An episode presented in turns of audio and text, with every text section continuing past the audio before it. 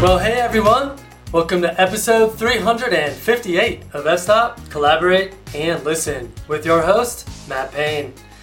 This week on the podcast, I'm happy to bring you a rising star in the nature photography space and one of the co hosts of the popular YouTube channel, Brews Views, Mike DiMeola. Mike is a physician in Vermont who is in love with nature photography. Learn about his rise and the things that he's done to succinctly improve his photography in a short amount of time. Today, I have yet another favor to ask you.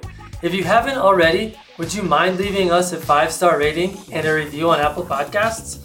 It really helps the podcast get discovered by new listeners. Thanks so much. Okay, let's get to this week's episode with Mike DiMeola. All right, Mike DiMeola, it's great to have you on the podcast.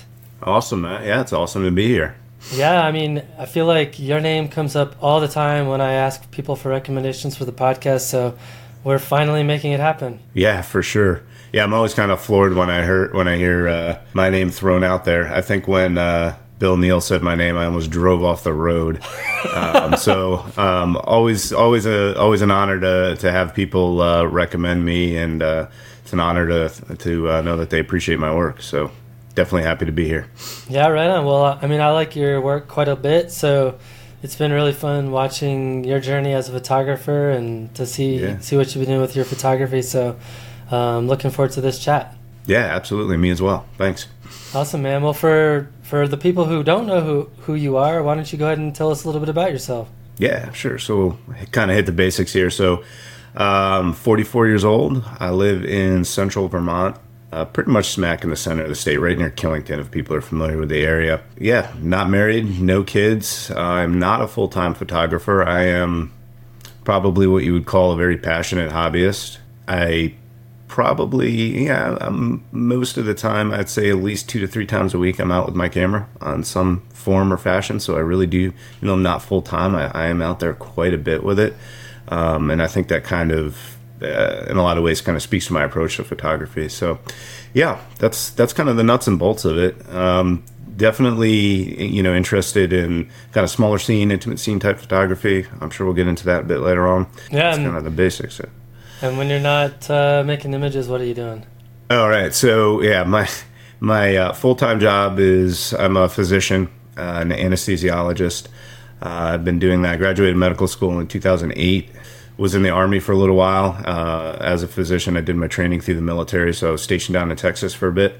Um, originally from New England, so southern New England, and when I got out of the military, um, I moved uh, back up here to Vermont. I always said the only place I would want to move if I moved back to the East Coast was Vermont, so made that happen. I'm glad I did. Yeah, right on. Well, I'm sure we'll talk a little bit more about that side of things. Uh, what definitely?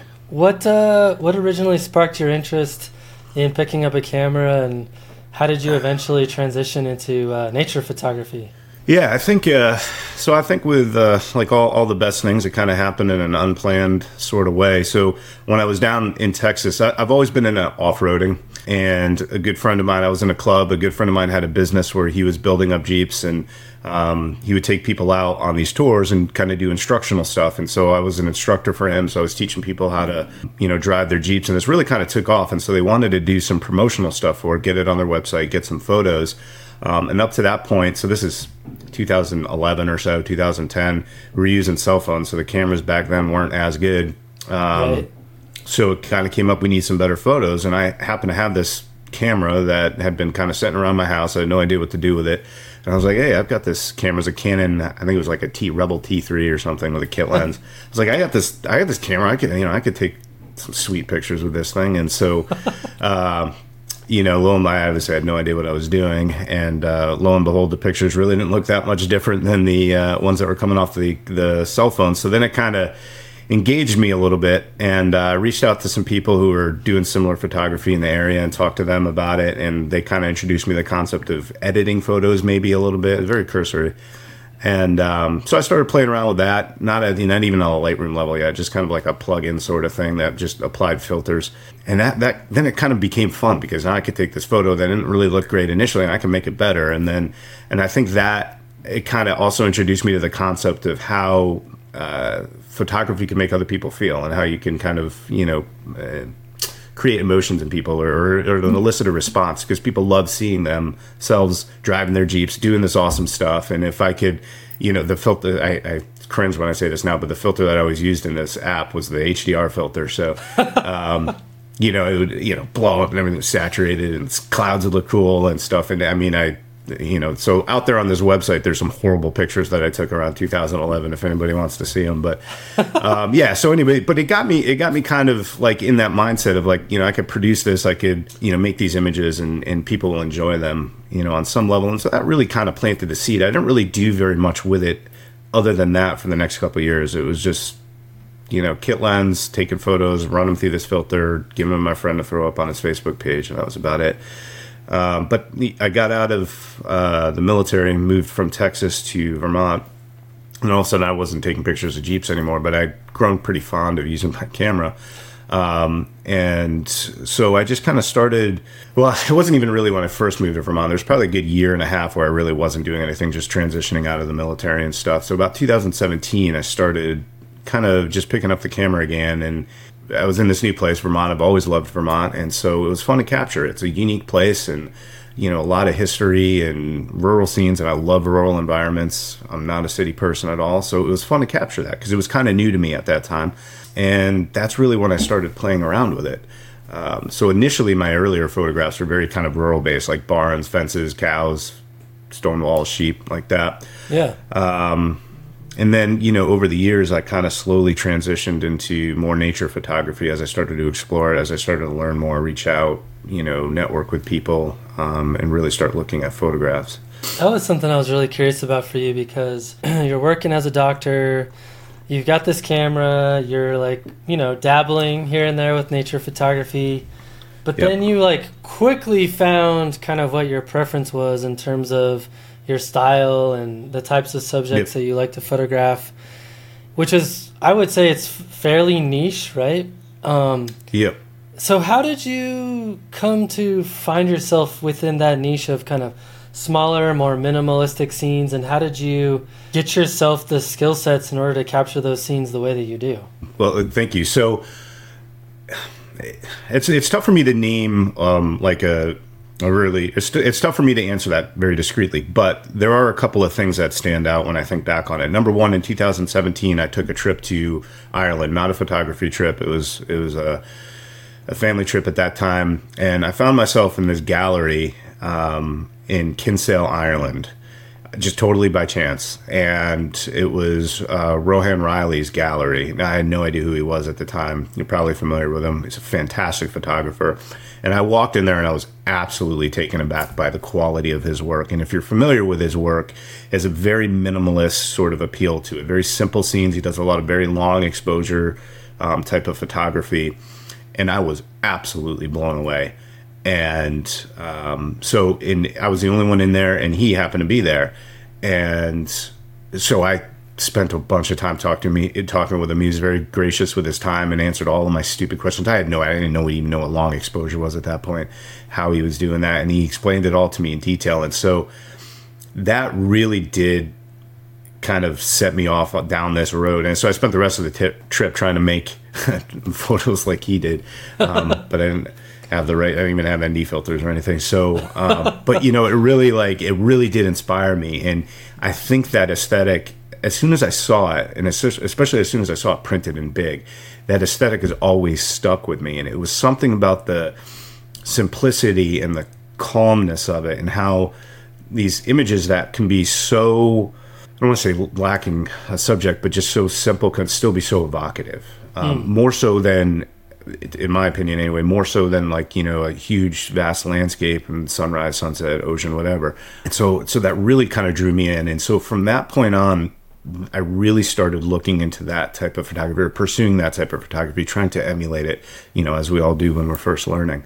Um, so that was definitely a um, kind of, a, I would say, a seminal moment in um, my development. And even though I'm talk with Rohan every once in a while now, he knows none of this. So when he's hearing this, maybe he's hearing it for the first time. But um, I appreciate it, Rohan. You're, you're an awesome photographer and a huge inspiration.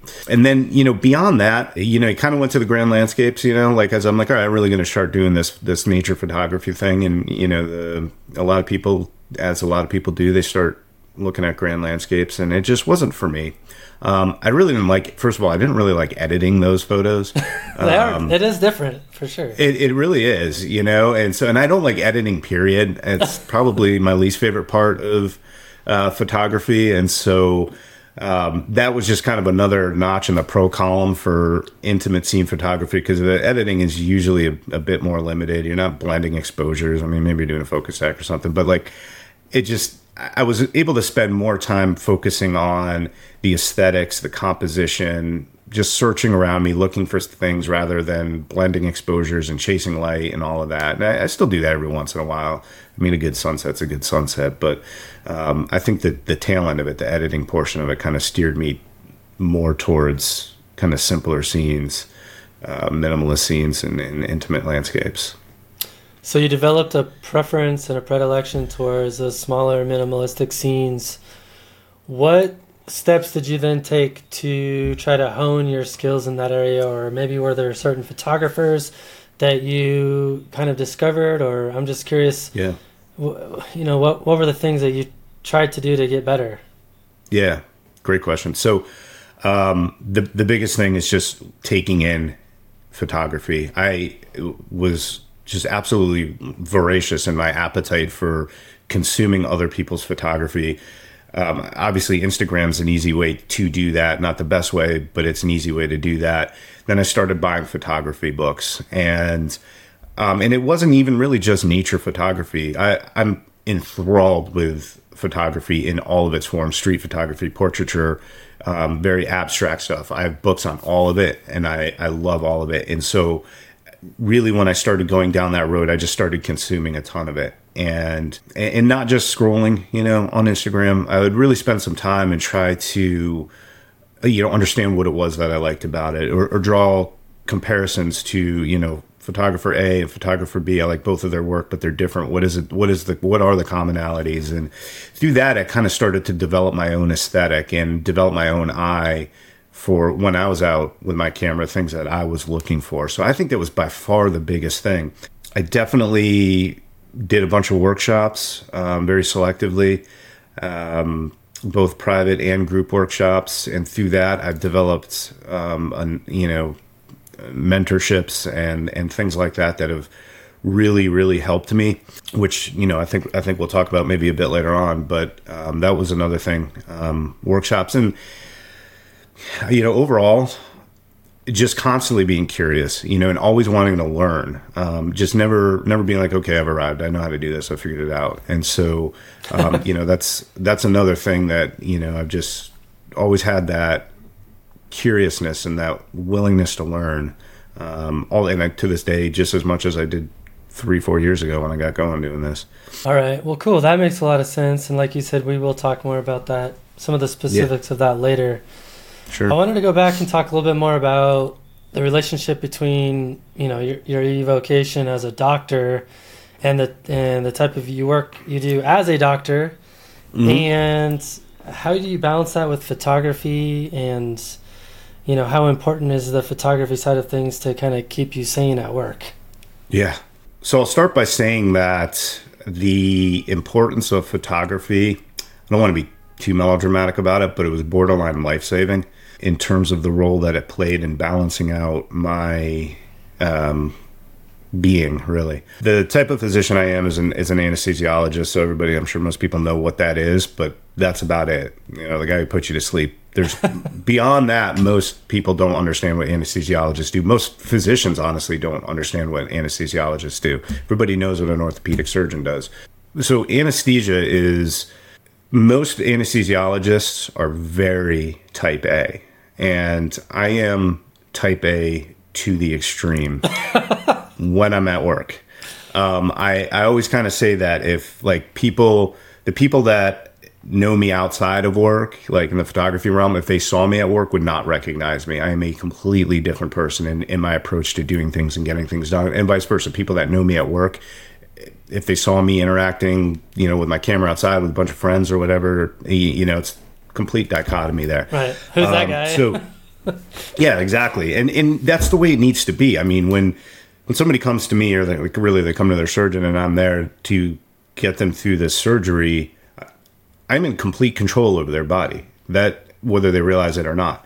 And that is not something that I take lightly, that any anesthesiologist takes light, lightly. And so there is zero room for error.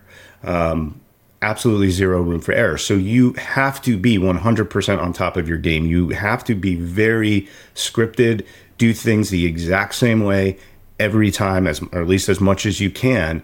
And you're constantly on. Like when I'm in the operating room, I'm constantly on. I'm listening. I'm taking in. It's it's kind of sensory overload, but you learn how to manage it. Um, but when you do that day in, day out, sometimes very long weeks, 60, 80 hour weeks, 24 hours of call every few days, it can really, really wear on you. And adopting, having that mindset and that very strict, very rigid, very type A mentality, for me anyway, some people probably make that work.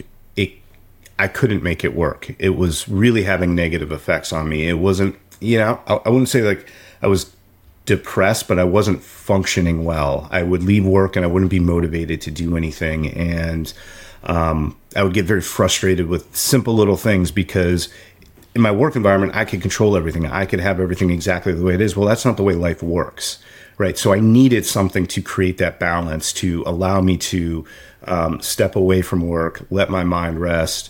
And that's ultimately the role that photography filled. I've probably always had I've, i can say i've always had a drive to find some kind of creative catharsis and creative outlet. When i was younger i tried writing fiction. That was a horrible endeavor. Um, there's really not much else. Drawing so I, like i couldn't do really anything else artistic. So photography has been such a gift for me in that sense to discover it to allow it to fill that creative void which really balances everything out. And it's it's done wonders for me. I mean in my uh, professional career personal life you know, everything. Um, so it's been a perfect kind of yin and yang sort of thing. Um, and uh, yeah, very important to me. So what you just described is almost like a what is it, Mr. Jekyll and Hyde or whatever? It's like, yeah. uh, how, how, why do you suppose it's so opposite when it comes to your approach to making images? So I will say there is some bleed over. Well, so it's first of all, it's, it's partly intentional. Um, when I first started photography, it was all about gear and all about timing, and you know, and and I wasn't getting quite what I wanted out of it, and so I, I realized that, and so I, I shifted my approach a little bit, and you know, forced myself, made a conscious effort to just step back and not worry about necessarily being in the exact right place right when the sun is rising and the Milky Way overhead and all that stuff and just kind of taking my time with it and enjoying it and noticing small things and, and, most importantly slowing down. So it took some conscious effort but then that became a, a, habit and that just kind of became my mo when i was in the field. And it just so happens to be very opposite of the way i am at work. And uh, you know maybe if i had a different job i would kind of balance the two you know like maybe relax a little bit at work and you know maybe put a little bit more type a effort into my photography. I don't know but i don't I don't feel like I, I can't step off that gas pedal at work. Like I'm, my, I need to have that mindset at work. I demand a lot of myself. I demand a lot of my staff. You know, I think that's kind of created the, the dichotomy. Well, it's interesting because if you think about it, in the work you do as a doctor, you're used to, I'm assuming you're kind of used to like, okay, if I do X, Y, Z, A, B, C, E, F, G, the results are going to be this probably yep. most of the time, right? Yep. Mm-hmm. But in photography, you can do all of those things, and the results won't match what your expectations are most of the time. Mm-hmm. Absolutely. So, like if, if that's your approach and you're used to it working, it's mm-hmm. not going to work when you try to do it with with photography. At least not as much, not as often. Correct. No, you're absolutely right. You're absolutely right. And I, and I, there was definitely a period of time when I was getting very frustrated with photography because of that. You know, it was like trying to force a square peg into a round hole um, because that's the way I've accomplished everything in my life is just like knuckle down, learn the details, don't leave any stone unturned, just get after it. It's not really the way photography works. Um, but as I mentioned before, there is some bleed over. So, like with my print, like when I print, I'm very, I'm very detail oriented. yeah, um, I can see so that. So I, yeah. I have a stack of about 600 test prints over here just because the tiniest little thing is off and it's like no so there's a little, there's a little bit of bleed over there but at least in my approach my philosophy towards philo- towards photography is um, very different than my professional one I love that. All right. Well, let's talk a little bit about the importance of photographing closer to home. You know, I know that Yeah. the majority of your photography is very close to where you live there in Vermont.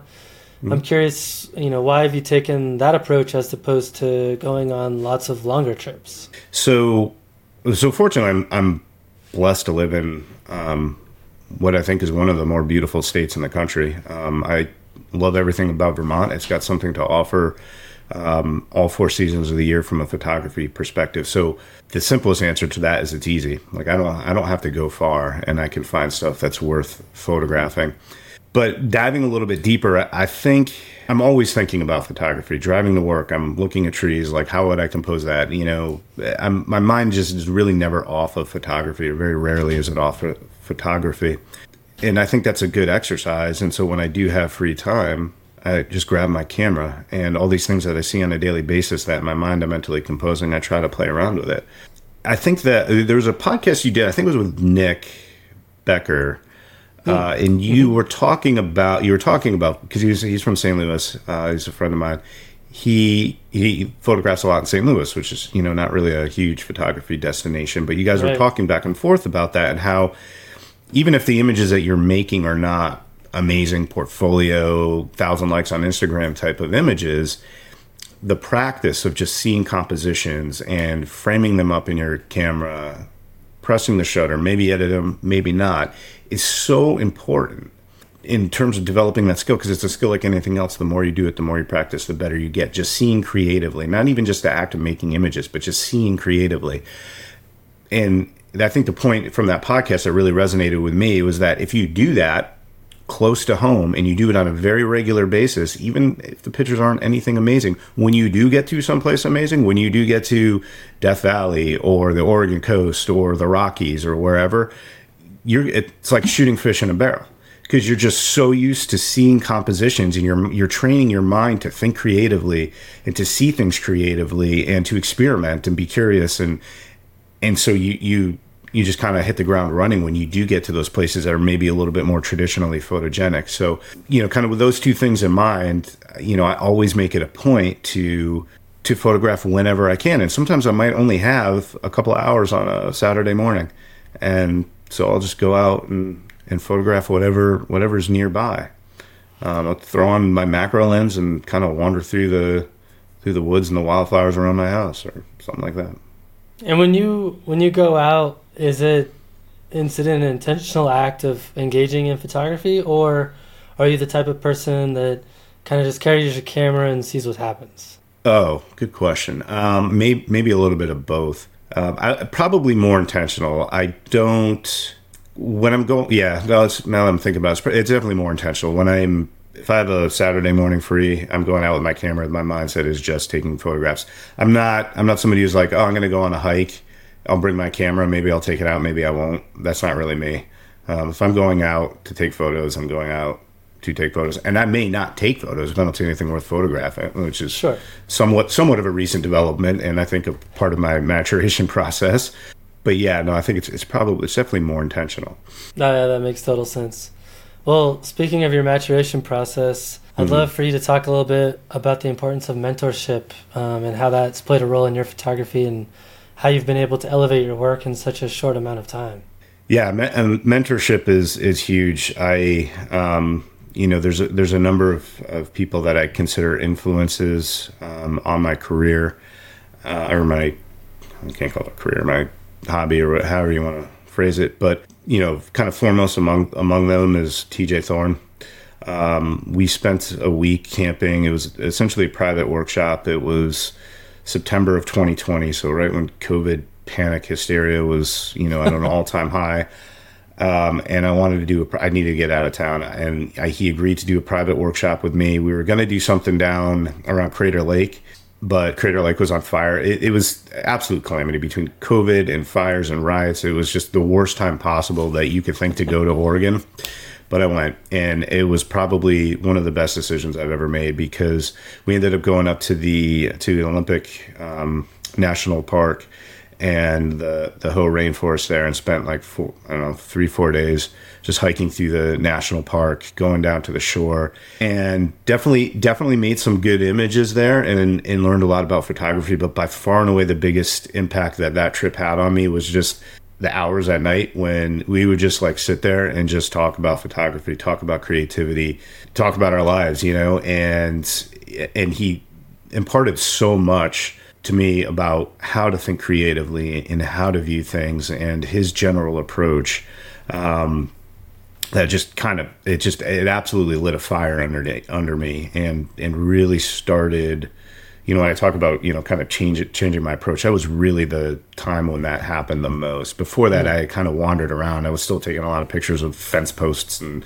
things like that but after that trip i was really kind of honed in on nature and, and the and developing a connection with nature and having that reflect in my work. I haven't really been exposed to that element of it until I met TJ. Um, so he's been hugely helpful in that in that regard. So um, definitely, if anybody listening can ever uh, get on a on a workshop with TJ, private one is awesome. Um, it'll be a worthwhile experience, I promise you, because it's had a tremendous impact on me. Does that mean we can now call TJ an influencer? Yeah, I think so. I think so. I'm sure I'm he'll sure. appreciate that. I was gonna say, I bet he'll, he'll love that.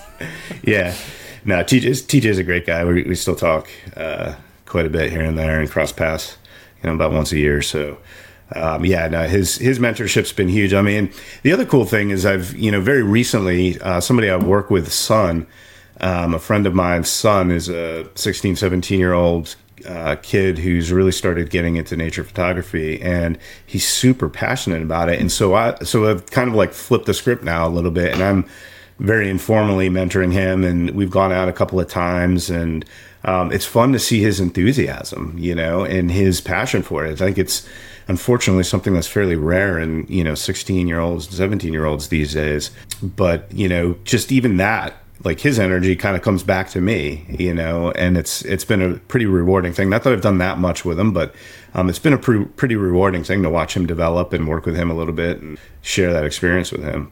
So you know, mentorship I think is is super important. Absolutely, and I think if you find that right connection, it can really turbocharge your development. Yeah, yeah, yeah. absolutely. Yeah. So your your your work has definitely changed Oh, for sure. the past couple of years. So what do you and, and maybe you, maybe you've talked about this before. So if we're kind of being a dead horse, we don't we don't have to linger on it. But what do you what do you think caused your change? Is it influence of other people, or is it your own desire to? I mean, to it's a change your mix- approach. It's a for me, it's a huge mixture of things. I mean, big time. I've had really close friends that I've spent a lot of time with them, and also just studying their approach to photography and you know their approach to editing and things like that, including people like you know Sarah Marino and Jimmy Gekas and mm-hmm. um, you know Ron Coscorrosa and you know Alex Noriega. Like just just watching how they work and understanding their approach to making images and like wanting my own work to be of similar quality and caliber has definitely made an influence on me. Um, definitely spending time with Eric Bennett has you know tra- helped me a little bit um, and then of course i think this podcast i mean i've yeah. had so many awesome conversations with so many incredible photographers and every single person i talk to has kind of rubbed off on me a little bit here and there so you know i think it's a mixture of those those things and then you know as you mentioned too the the intent side is important as well like wanting right. your work to go in a certain direction and then m- taking steps to actually force yourself down that path, I think that's that's important too. Absolutely. So do you do you feel a sense of a, a difference in the sense of satisfaction with like a, a, really good grand landscape versus a or what you would consider to be a really good grand landscape and a or a really good intimate scene? Do you do you have a differential sense of satisfaction between the two? Oh, I, personally, I pers- yeah. I mean, I love both of them. I love the the smaller scenes for the reason that it's like they're found, you know, like you mm-hmm. had to kind of construct it and have a little chat with it and figure it out and things like that. Um, mm-hmm. So I like smaller scenes from that perspective, and you know, you can instill a little bit more of yourself into them. But the grand landscapes, for me, a lot of times that's just like you're witnessing the awesome power of nature, and it's more about the moment and but I don't chase those nearly as much as I used to. So you know, if I'm in a place and it's happening, and I I can get it, that's cool. But I don't find myself like spending hours and hours and hours trying to to to get those shots anymore. But I still like photographing them when I can. Right. Yeah. Gotcha. Yeah, I just I guess I guess the reason why I asked is because so I was just uh, out in uh, in September. I was out in Badlands. I just took a trip by myself out there, and you know that that type of place is pretty conducive to both types of photography. Yeah. Um, and I probably took a relatively even number of what you would consider grand landscapes, sun, sky, clouds, all that stuff, versus more dedicated photos of the rock formations. And I, I think I probably put out two or three of the the larger ones because I, I I look at them, I could objectively say like they're decent photographs, right? But th- there's just nothing to me. There's nothing in the grand landscape ones that's just like, yeah, that's you, you know. So Like it's like there's uh, almost this differential sense of satisfaction. right. It doesn't that- have the same quality of soul and you know Yeah, intent. exactly. I, I agree. I mean, like I said, I, I still like photographing those scenes, and Right. you know, if you put me in front of a scene like that, and I'm got my camera, I'm pretty excited. Mhm. But to your point, when I'm looking at those photos, it it just doesn't have the same impact, at least for me as the creator, as say Right. something that I found and I had to make sense of and I had to spend more time with and you know I had to arrange the elements more cohesively it, you know I don't know there's yeah there's something to it I, it's hard to put my finger on it though Yeah. Yeah, exactly. No, I agree. I agree. Well, good. It's good to know I'm not completely alone in that. no you're not I think that's part of the journey too Sure, for sure. yeah yeah I think for me the grand landscapes for me it's they always take me back to a moment like I Mhm. like that aspect of creating those images because I know when I look back on the photo I can be like oh man that was such an awesome evening or whatever Yep.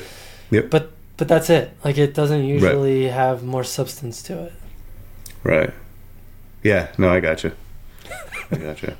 So yeah, yeah. I guess I, I kind of feel the same way. But you also put a lot. I think you put a lot more effort into your grand landscapes than I do because you're climbing mountains and dark and all that stuff. Where I don't really do that.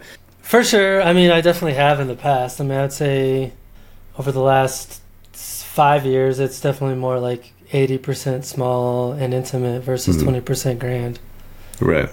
yeah but I still put some effort into it Nice. Yeah. Yeah. Of course. Yeah. Well, let let's talk about winter photography. I know you absolutely Yeah. love photographing in winter. What is it about winter that you love? What what's what is it about winter subjects that pulls you in?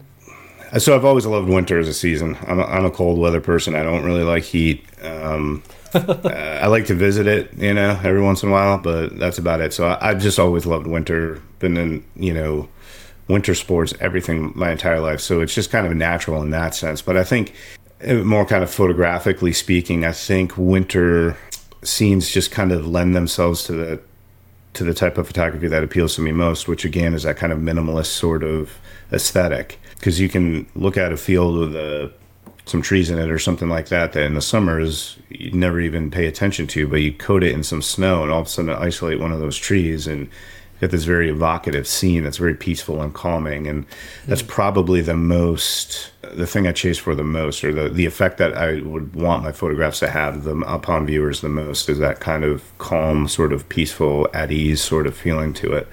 And so it's easiest, I guess, in, in winter is one way to think about it. That So yeah, I think that's that leads me down a different path of questioning. Sure. yeah, Because you, you'd mentioned that you're kind of seeking out those photographs that um, have the you know the calmness imbued into them. hmm Um, which totally I get that. I'm looking for that too. But I'm curious are you specifically seeking out that aesthetic or uh, like would you avoid scenes that are more about like excitement or energy or um, emo- No. like different are there different emotions that you're like do you have a preference? No, I'll I'll be honest with you. I don't really think about the emotions that much in the field. Um, Got it. Okay. If I see something I want to photograph, I'll, I'll photograph it. When I was on the on the um, Oregon coast, I was, you know, chasing waves and stuff. Because I, I, agree, like you said before, like you're witnessing the power of nature, and especially if it's something you don't see a lot. Like I don't see massive waves crashing on Pacific Coast rocks, eh, you know, in Vermont. So, um, so no, I certainly wouldn't avoid it. And I would say even when I'm out in in winter and I'm the the western part of uh, Vermont is very wide open, um, big fields and stuff, and so that's kind of tends to be where I go. Um, when I'm out there, I'm not really thinking calmness. I'm just just naturally drawn to that aesthetic, and it's kind of like you do it without even thinking. You know, mm-hmm. so maybe on some subconscious level, I'm thinking about it, but you know, I won't I'll you know I'll photograph anything. you know, like I'll, I'll be out there and all of a sudden, uh, you know, bald eagle, and all of a sudden I'm trying to shoot a bald eagle. You know, like I'm a little bit squirrel, you know, type of thing. But but yeah, so I think it's it's much less intentional than that, and I I certainly don't shy away from photographing any particular scenes just because of the, the emotional impact it might have. Yeah, and I wonder if that relates back to the whole work-life balance thing, and your work is so mm. stressful and type A yeah. And photography, it's like, oh, I'm just looking for stuff that makes me peaceful. exactly. Yeah. Just anything that grabs my eye, gets my attention. And, you know, fortunately, we're in digital photography world, so we're not paying per sheet of film. And um, so you can, you can be pretty loose and just photograph things. And so, yeah. And so, you know, as someone who's somewhat new to photography, um, at least in the nature space, where do you see it taking you and your photography in the future? Good question. I you know, I I think I'm always going to be curious, like I said. I think it's going to so I'm always going to be open to new experiences. And so along those lines, I think I will start traveling more for photography. And so in the past, you know, eight months and then, you know, fast forward to February, I'm going to be out in Death Valley. I've traveled more in that period of time than I ever have in the previous, you know, four or five years that I've been doing photography. So I think it's going to kind of get me traveling more, even though photographing close to home and locally is an important element of what I do. I think it's going to definitely push me to start doing things, getting me a little bit out of my comfort zone in that regard. Um, I'm actually going to Greenland in uh, next fall. Um, that's something that's kind of newly developing. So, um, cool. you know, yeah, so I'm super pumped about that. Um, that should be an awesome trip. Um, so things like that, you know, I think it's going to kind of get me out there and exploring the world a little bit more. I don't know if that kind of answers your question, if that's what you're going for with that. Yeah. Yeah, totally. Are you hoping your photography culminates into something like a book, or or are yeah. you just like wanting to, to to capture images that you like? I mean, kind of what are some of your goals with the end product of your photography, if any? Yeah, I don't, I don't, I can't say that honestly. I have any goals. Would I like to to put together a book someday? Absolutely, I would. I feel like with a project um, as big and uh, important as that, you really have to be motivated. You really have to have that as a goal. So I don't really have it as a goal. I may do it someday. I may not. We'll see.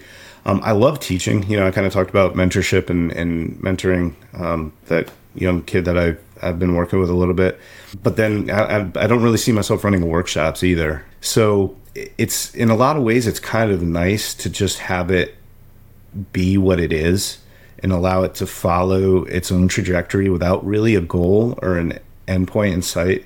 And again, I think that speaks to the separation between my professional life, which was has been completely goal driven since the time I was in high school, to this just being a little bit more free form and just see where it takes me and, and enjoying that process. Um, it's led me to some awesome places, and um, and yeah, it's been great. Well, maybe maybe this is a good tangent to talk a little bit about your connection and relationship with the National Forest Foundation because that is something yeah. that you're doing with your photography to try to help make an impact. And um, maybe you can talk about what they do and mm-hmm. how you got started with donating 100% of your print sales profits to that yeah. organization. So the National Forest Foundation is um, a charitable organization that protects rebuilds and otherwise preserves uh, public land um, in national national forests, obviously, um, for public use. Um, that's kind of the nuts and bolts of their their mission statement. So, as photographers, obviously, we collectively as a group spend a ton of time in the areas areas that they affect. Uh, they being the National Forest Foundation. Um, so their work, I think, is is incredibly important to photographers around the country, and I think it it just dove, dovetails nicely in that sense. They're they're doing what they are doing so that we can do what we do. So it seemed like a logical fit to support them. As far as choosing them, there's certainly a number of nature charities out there, but the National Forest Foundation is exceptionally well run. Um, I think anytime that you donate to a charity, because I donate to a lot of other charities as well um, outside of the photography world, and I always research them first. There's like charitywatch.org. There's a number of organizations that actually will rank charities as far as basically how far your dollar goes, like how many cents for each each dollar they give, how many cents go to actual projects or, you know, whoever the intended recipient is. And so National Forest Foundation ranks exceptionally high, one of the best charities in the country as far as that's concerned. So out of all the environmental charities, I chose them really strictly because of that. And and that's pretty much just been my relationship with them. As far as donating the profits, um, I, you know, I'm I'm very fortunate that you know I have a profession that you know allows me to do what I want to do with photography and not need to rely on getting anything um, monetarily in return for it.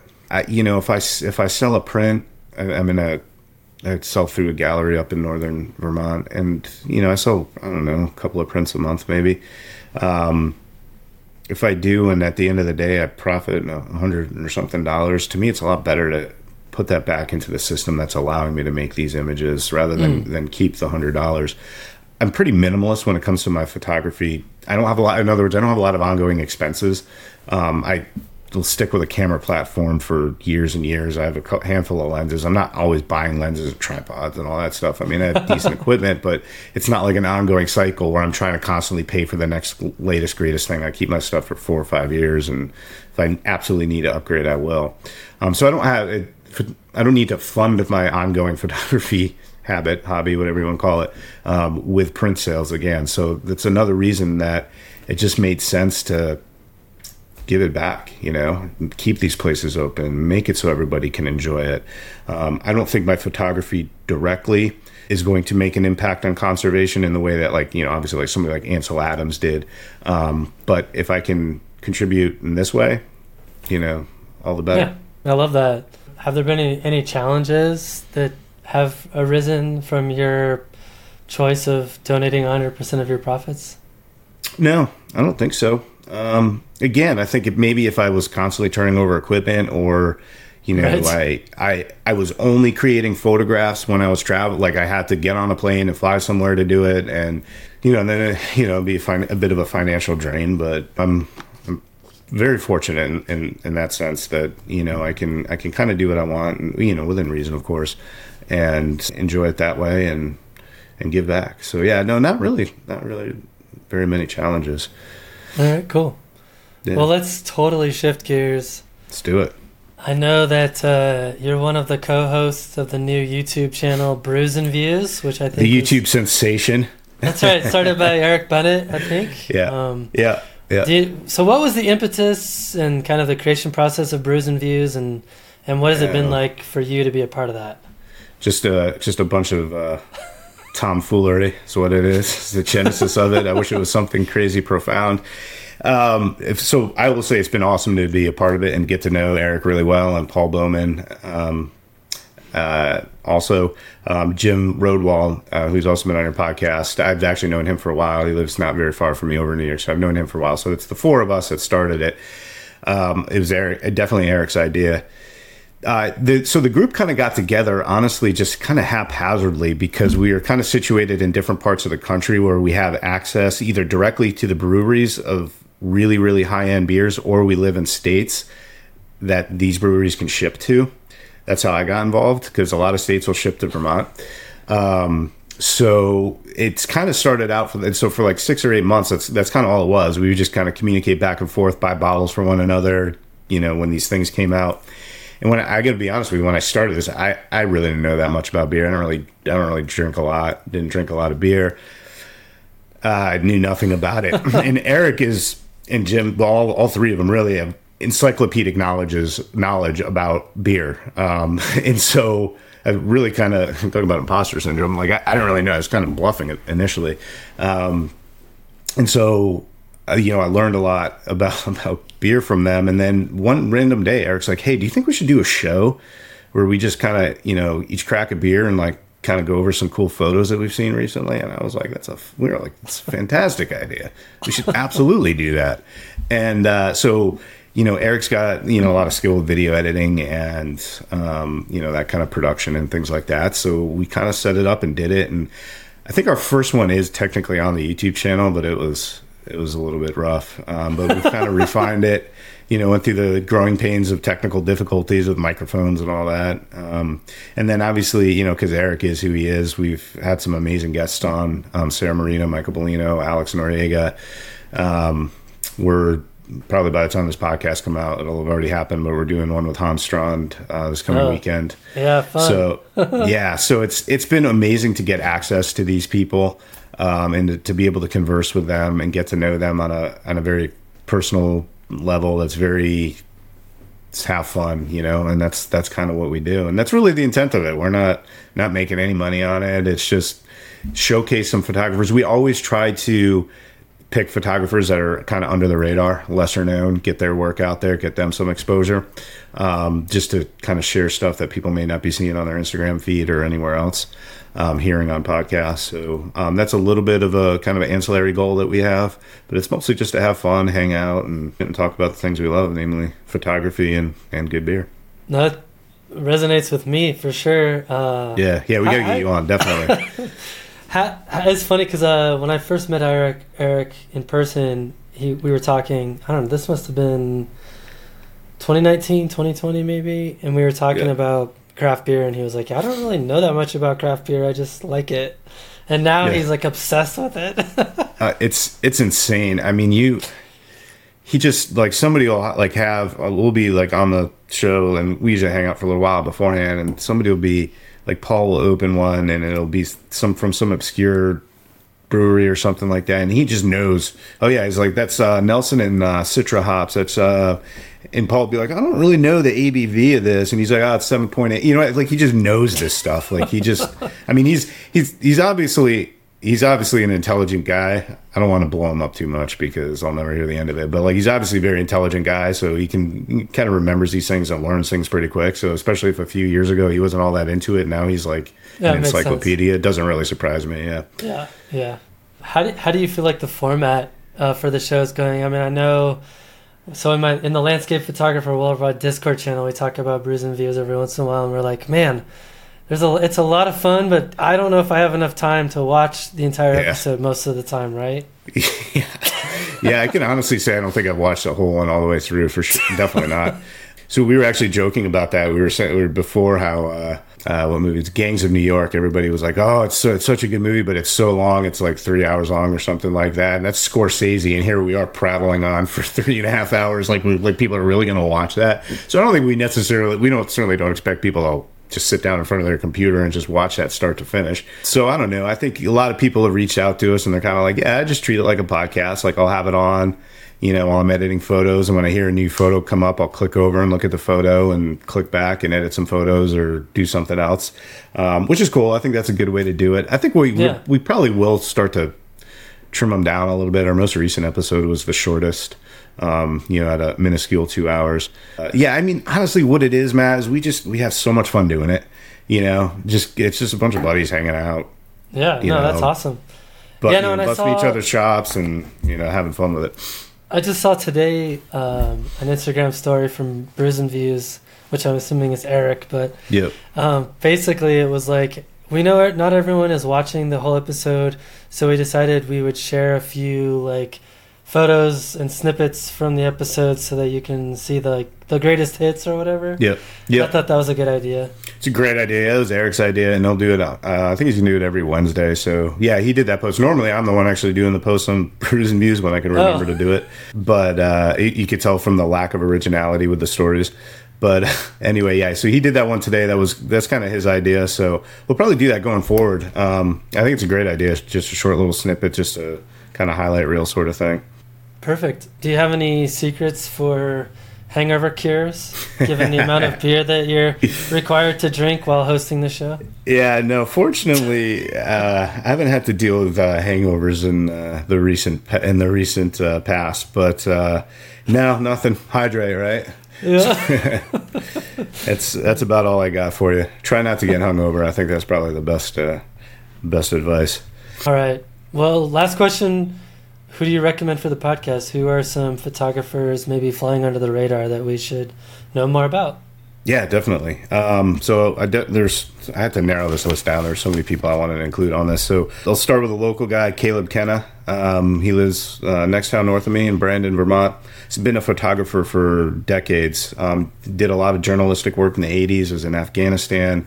He still does assignments for the New York Times and things like that. But his focus now um, is predominantly nature photography. He does a lot of aerial photography, drone photography. He does a workshop, uh, I think, with Kurt Budliger too, uh, drone Oh, okay, photography yeah. workshop in Vermont. It's the only one he does. Uh, but just a fascinating guy, an, an immense body of work. Um, he's he's kind of runs the gamut of different types of photography. So, just an interesting person. I think he'd be, uh, if he'd be willing to come on the show, he'd be an interesting guest because I'm sure he's got tons of stories from his experiences. You know, Right. doing photography over the decades. Next up, I had Abby. I hope I'm pronouncing her last name right. Um, Reeder and maybe Raider, R A E D E R.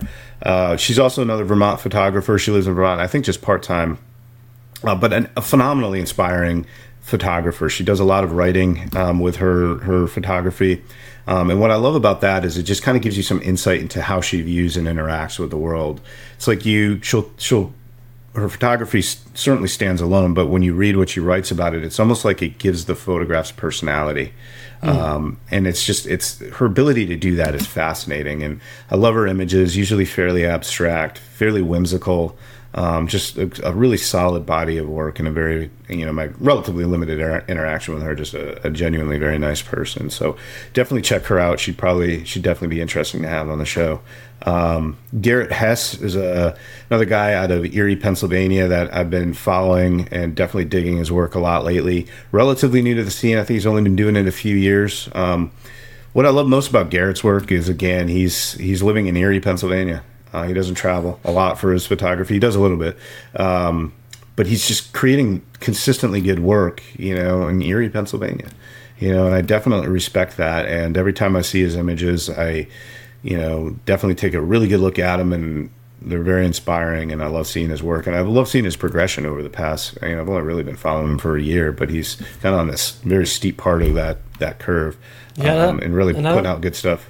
And I don't know about you, but I have a much higher appreciation of, of that type of photographer than, say, someone who visits like all the national parks and visits all the classic scenes in those parks. And, you know, Yeah. maybe they come away with some really great photos of those classic scenes, but Yeah. what are you, what are you contributing that's new or interesting? Right. Exactly. Exactly.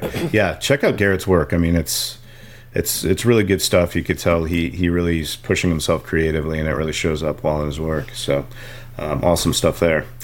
Uh, Adrian Villa is a guy, not specifically a nature photographer, mostly nature, but he does include a lot of man-made stuff. You're probably familiar with him. He's got a fairly robust YouTube channel. Definitely different from what I typically do. He shoots almost exclusively square format, black and white. But what I love about him is his approach to photography. It's he just walks around these places, hardly ever uses a tripod, only if he's doing like a long exposure. Just sees things, composes it, snaps a picture, then moves on. And it's not that he's being superficial. It's just he's just just that process of just seeing something cool, grabbing the photo, you know, lining it up, composing it well, and all of his work is very, very well composed.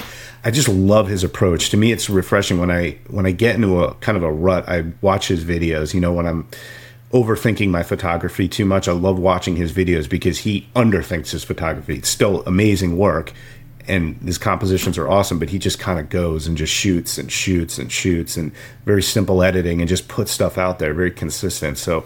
Um, definitely an interesting person. Has a pretty big YouTube presence. I'd love to hear him on your show. I think he'd be an awesome guest. Nice. Lastly, Jesse Nelson uh, is a photographer out of South Dakota.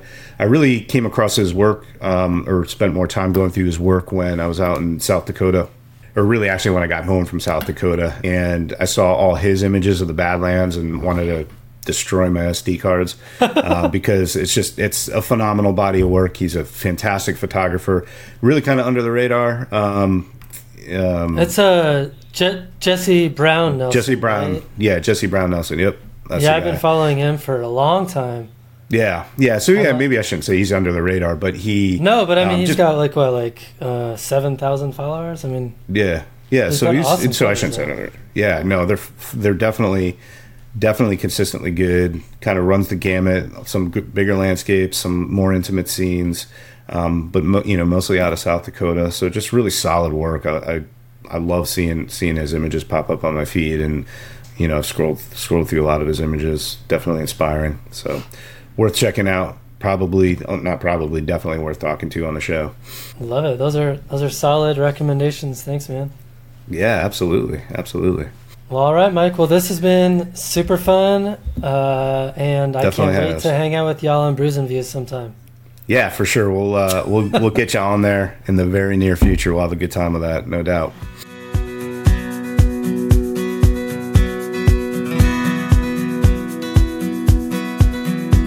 All right, well, thank you to Mike for the super fun chat on the show today. If you haven't already, I highly encourage you to take a look at his work. It's really, really fun stuff.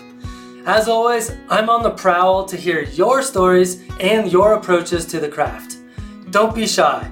Reach out so we, re- we can record those stories. Cheers. Okay, that's all for now. Thanks for stopping in, collaborating with us, and listening. See you next week.